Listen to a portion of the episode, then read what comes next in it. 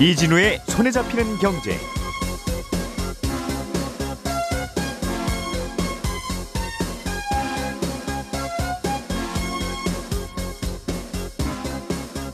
안녕하십니까 이진우입니다.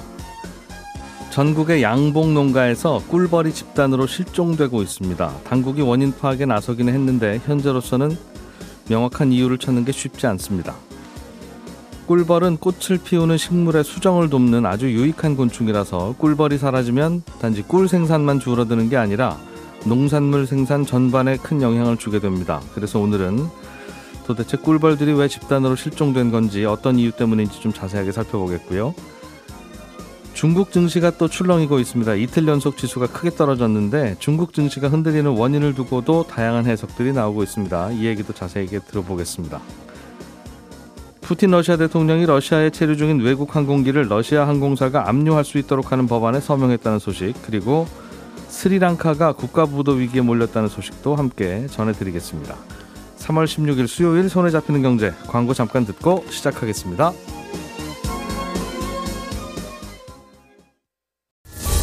오늘의 뉴스를 프로파일링 합니다. 평일 저녁 6시 5분 표창원의 뉴스 하이킥.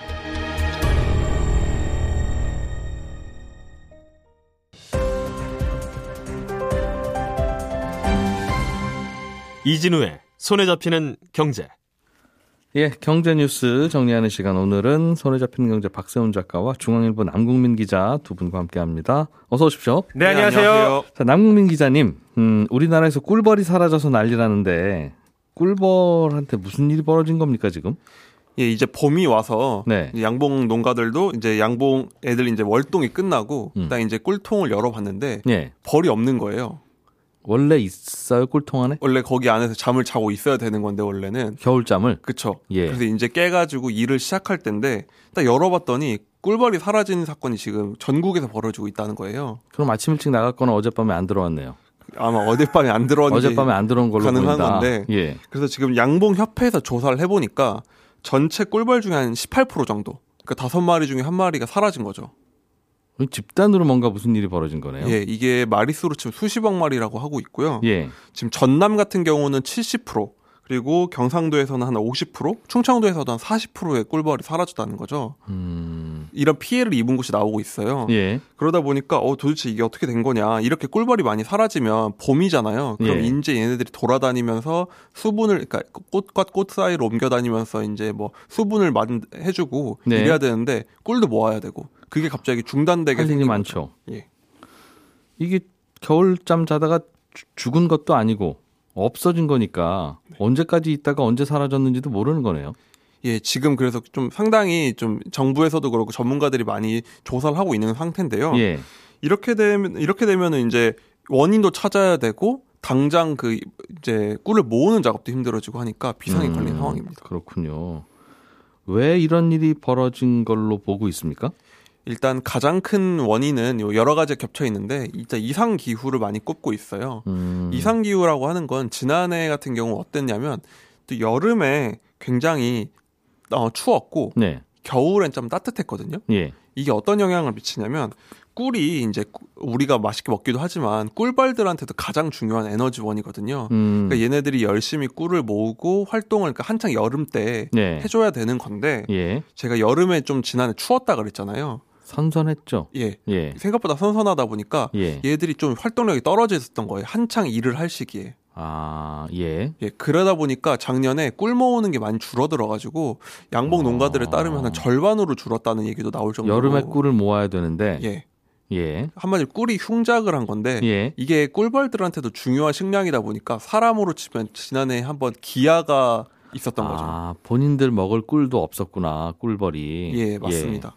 그리고 또 문제는 11월에 또 12월에 좀 지난해 좀 겨울이 약간 따뜻했잖아요. 예. 그럼 그때 얘네들이 원래는 월동에 들어가서 좀 숨어야 될 시기인데 아, 봄 왔는 줄 알고 나갔구나. 그렇죠. 그때 꽃들이 피다 보니까 얘네들이 일하러 나간 거예요.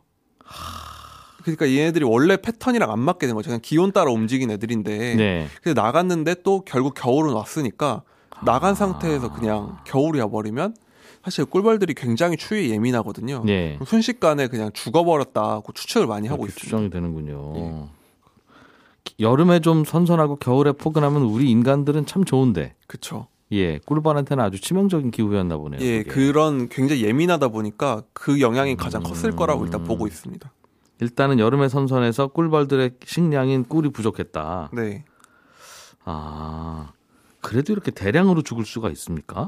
그렇죠. 이게 사라진 게 너무 많다 보니까 또 다른 이유를 찾게 되는 건데 지금 또 다른 이유로 떠오른 게 꿀벌의 천적이 꿀벌 응애라는 이제 해충이 이제 천적이 있어요. 예. 이게 지난해 창궐하면서 이런 영향을 준 게 아니냐 추측하고 있습니다. 음, 꿀벌 응애는 뭐 하는 친구입니까? 이 응애가 꿀벌의 애벌레에 딱 달라붙어 가지고 예. 그러니까 딱 어, 빨대 같은 걸 딱 꽂아서 책을 이제 뽑아 먹는 아, 기생을 하는 거라고 볼 수 있어요. 애벌레에 붙는 기생충이에요? 예, 그렇다고 어, 볼수 있죠. 예. 그 얘네들이 꿀벌이 어, 아까 말씀드린 것 꿀벌들이 지금 굉장히 상태가 약해져 있잖아요. 예. 그런데 이 꿀벌 응애들이 창궐을 하면서 좀 대량으로 피해를 본 것 같다. 음. 그러니까 애벌레부터 피해를 본 것 같기도 하고 성충들도 많이 피해를 봤다. 그 추측을 하고 있고요. 예. 어 그리고 또 하나는 그러니까 직접적으로 응애한테 당한 면도 있는데 음. 또 하나는 응애를 이제 어, 응애가 퍼지면은 양봉노가 피해를 보니까 살충제를 많이 뿌리거든요. 예. 그런데 이 연구자들이 볼 때는 한 음. 30년 동안 이걸 뿌리니까 예. 이 응애들이 내성이 생긴 것 같고 잘 안 죽는다. 예, 잘 안 죽는 데다가 하도 뿌려 뿌리니까 또 꿀벌 애벌레들은 그거에 영향을 받아서 또 약해지는. 약해졌을 것이다. 예. 그러다 보니 음. 이게 겹쳐서 응애가 창궐한 결과로 이런 결과가 있지 않았을까 추측하고 있습니다. 그럼 오히려 지금 벌통 열었을 때 살아남은 꿀들이 기특 꿀들이 아니라 벌들이 기특한 벌들이네요. 좀 튼튼한 벌들이라고 할 수 있죠. 어, 그럼 더 줄을 수도 줄어들 수도 있는 거 아니겠습니까? 지금 상태로 봤을 때는 이제 지금 농사를 그러니까 양봉을 시작해야 되는 단계잖아요. 네. 그러다 보니까 피해가 어디까지 갈지 모르는 거죠. 아이들이 그 꿀벌들이 많이 약해져 있는 상태니까 그렇겠죠. 또 언젠가 또 사라져 버리면 또 왜 사라졌는지도 모르고. 예, 또 언제 이런 일이 있을지 모르는 겁니다. 음, 아, 이게 굉장히 자연에 의존하는 거네요. 예, 맞습니다. 사실 눈앞에 안 보이다 보니까 안 들어오면 왜 안 들어왔는지 물어볼 수도 없고. 네. 이거 참 방법이 뭐 없습니까? 이게 꿀벌이 네. 지금 이게 퍼지는 거에 따라서 굉장히 더 많이 죽을 수 있다고 했잖아요. 음. 근데 우리나라에는 꿀벌이 두 가지가 있어요. 네. 그러니까 벌이 우리가 봤을 때 한 가지 같지만 하나는 서양벌이라고 하고요, 보통. 네. 하나는 우리가 익숙- 익숙하게 말하는 토종벌이 있습니다. 음. 그럼 그 두 가지가 있는데 우리가 보통 양봉업자들이 만든 그 키우는 거는 거의가 서양벌이에요. 음. 한95% 이상이라고 보거든요. 장점이 있었나 보죠. 예, 장점이 있는 게 서양벌들이 좀 힘도 세고 음. 활동력도 많고 튼튼하거든요. 예. 꿀을 나르는 일이 힘들다고 해요. 예. 그러니까 힘이 좋으니까 많이 많이 나르고 열심히 돌아다닐 수 있는 거죠. 어허. 그러다 보니까 우리나라 양봉농가 한 90, 한 5% 이상은 예. 서양벌로 키우고 있고 어. 토종벌은 좀 상대적으로 활동력이나 힘이 좀 부족해가지고 예. 꿀이 모으는 양이 적어요? 서양벌만큼 안 나온다. 어떻게 벌도 서양벌이 더 크고 튼튼합니까? 그렇다고 하더라고요. 근데 어, 그런데요. 예. 이게 재밌는 게 서양벌은 방금 말씀드린 응애가 서양벌은 면역이 없습니다. 그러니까 대응을 못 하는데 음. 우리나라 토종벌은 그거에 대한 좀 어느 정도 저항력이 있다고 합니다. 응애에 대한 저항력. 응애, 응애에 예. 대한 저항력도 있고 예. 또 우리나라 말벌 있잖아요. 예. 사실 말벌이 우리나라에 서가 가장 큰 애들이 많거든요. 음. 그래서 외국에서 K 말벌이라고 할 정도인데 음. 걔네들에 대해 토종벌은 좀 저항력이 있는데 서양벌은 또 저항력이 없어요. 어허. 예. 그러다 보니까 지금 서양벌들이 집중 피해를 보고 있고 토종벌들은 좀 음. 괜찮은 상태다 아. 보시면 됩니다. 서양벌들이 몸집은 크지만 이런저런 의지력과 저항력이 약하군요. 예, 맞습니다. 그러면 토종벌 키우면 되는 겁니까? 근데 토종벌들이 좀 아까 말씀드린 생산성이 낮고 예. 얘네들도 약점이 있는 게 한 6, 7년 전에 낭충 봉화 부패병이라는 게 퍼져가지고 네. 국내에서 2, 3년 전까지는 아예 토종벌 멸종설까지 나올 정도였어요. 아하. 그런데 이걸 어떻게 좀 학자들이 섬 같은 데를 돌아다니면서 이제 예. 살아남은 아주 강한 애들, 네. 내성 있는 애들 찾아서 지금 다시 늘리는 음, 단계거든요. 토종벌을 예. 예. 그래서 이상적인 건 얘네들도 많이 늘려서 좀 균형을 맞추는 게 생태계 음. 다양화, 안정성 면에서도 좋을 것 같습니다. 그렇군요. 알겠습니다. 이 문제는 어떻게 풀어야 되겠죠? 그러면 뭐 일단 가장 근본적인 건 기후 변화를 막고 좀 야. 기후를 안정화시키는 건데 그건 너무 그거야 우리가 할 수 있는 게 아니고 당장하기 예. 어렵죠. 예. 그래서 또좀 전문가분들이 얘기하는 게 우리나라 양봉이 면적 대비 세계 1위라 그래요. 밀도가. 벌들의 인, 아, 인구 밀도가 아니라 뭐라고 벌? 밀도라고 할까요? 예, 그렇겠네요. 예. 그게 너무 많대요. 근데 그렇게 되면 이게 구제역 거 비슷합니다. 이게 너무 음. 양봉이 밀집돼 있다 보면 예. 한 벌통에 나온 애가 꽃을 따러 가서 거기다 병을 옮겨 놓으면 그거를 먹는 애들이 다 죽는다는 거예요. 음, 네. 그- 그게 우리나라 자영업 포화 상태랑 비슷한 건데 은퇴하신 분들이 좀 양봉이 좀 비용이 싸대요 상대적으로. 어허, 예. 많이 거기로 진출하시고 모여서 하시고 하니까 좀 이런 전염병이 많이 약하다 하더라고요. 음, 그리고 너무 또- 많이 하는 게 문제다. 예. 예. 그리고 또 마지막으로는 방금 말씀드린 토종벌을 좀 늘리면 좋을 텐데 네. 지금 토종꿀이 한 서너 배 비싸거든요. 그래서들 많이 못 사 먹는 건데 예. 좀 이걸 많이 어떻게든 사 먹고 하면 또 생산성도 높아지고 해서 아. 가격도 싸지고 그런 기대가 있습니다. 토종벌이 숫자가 작으니까 또 토종꿀이 귀하겠죠? 그렇습니다. 그러니까 비싸고. 예, 맞습니다. 음, 좀 더 키우면 키워서 잘 크기만 하면 네. 토종꿀도 좀 늘어나고. 네. 아, 빨리 돌아왔으면 좋겠는데. 맞습니다. 음, 알겠습니다. 박 작가님, 네. 중국 증시가 이틀째 계속 내리네요. 엊그제는 상하이 종합지수가 2.6% 떨어졌는데 어제는 5%가 내렸습니다. 지수가. 그러면서 2020년 6월 이후 가장 낮은 수준까지 떨어졌고요. 예. 홍콩 항생 지수도 어제 5.7% 정도 급락을 했습니다. 어제 중국만 유독 이렇게 많이 내린 이유가 뭐예요? 어, 일단은 해석입니다. 예. 일단 홍콩 지수가 떨어진 건 미국 증시에도 중국의 빅테크 기업들이 상장 폐지가 될 것 같다는 소식, 요것 때문에 그렇다라는 건데 미국에 상장된 중국 회사들이 그렇습니다. 상장 폐지될 것 같다. 왜냐하면 예. 미국에는요 미국 증시에 상장된 기업은 미국의 회계 기준을 무조건 따라야 하고 그렇지 음. 않으면 상장 폐지를 시킬 수 있다라는 대단히 미국스러운 법이 있거든요.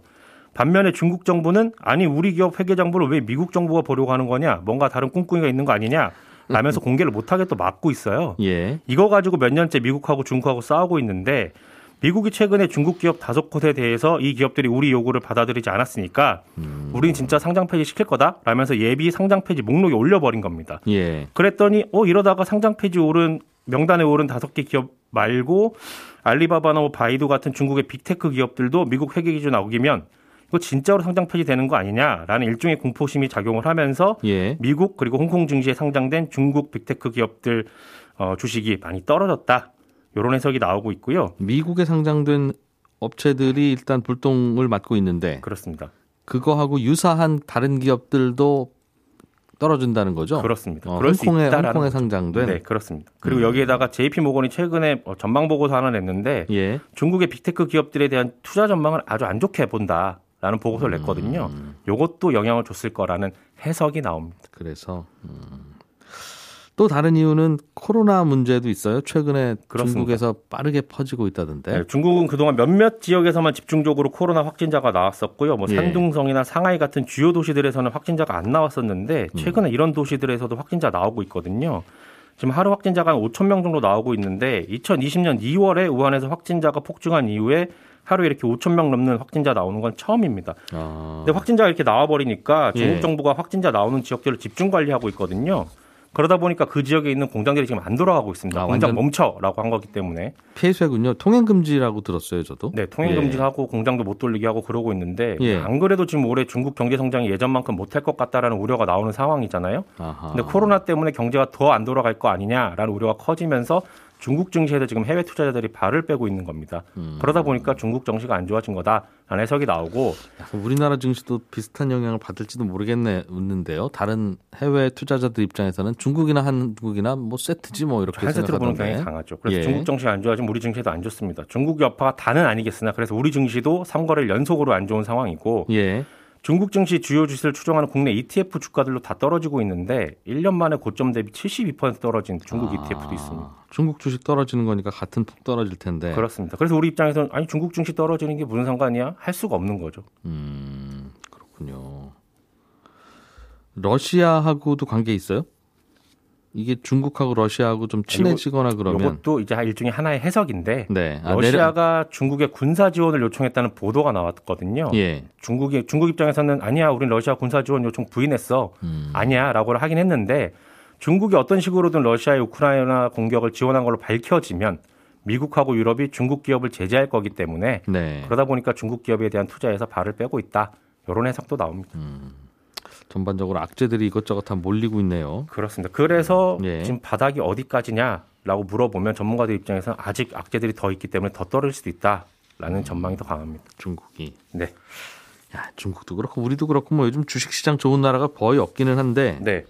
인도네시아 주식 시장은 요즘 꽤 좋다면서요? 꽤 괜찮습니다. 인도네시아 주가는 어디 조금 떨어졌습니다만 올 초 대비로 보면 한 5% 정도 올랐어요. 지금 이 정도 오. 오른 나라가 거의 없거든요. 네. 이유가 뭐냐면 인도네시아는 전체 수출액의 한 40% 정도가 원자재입니다. 아, 여기가 원- 대표적인 자원 수출국이거든요. 예. 근데 최근에 러시아 우크라이나 사태로 원자재 공- 공급이 잘 안 될 것 같으니까 네네. 원자재 수출국인 인도네시아가 반사 이익을 보지 않겠느냐 이런 기대감이 투자자들한테 생긴 겁니다.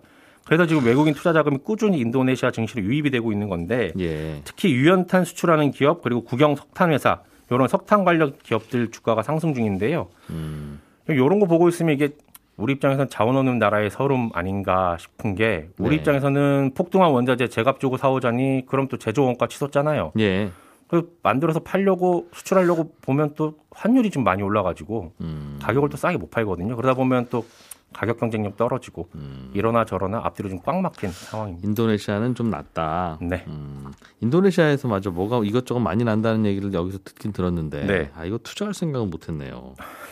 음, 그런 이야기 알겠습니다. 남국민 기자님, 네. 푸틴 대통령이 러시아에 있는 비행기를 압류하기로 했다. 외국 비행기를 그 말이죠? 예, 맞습니다.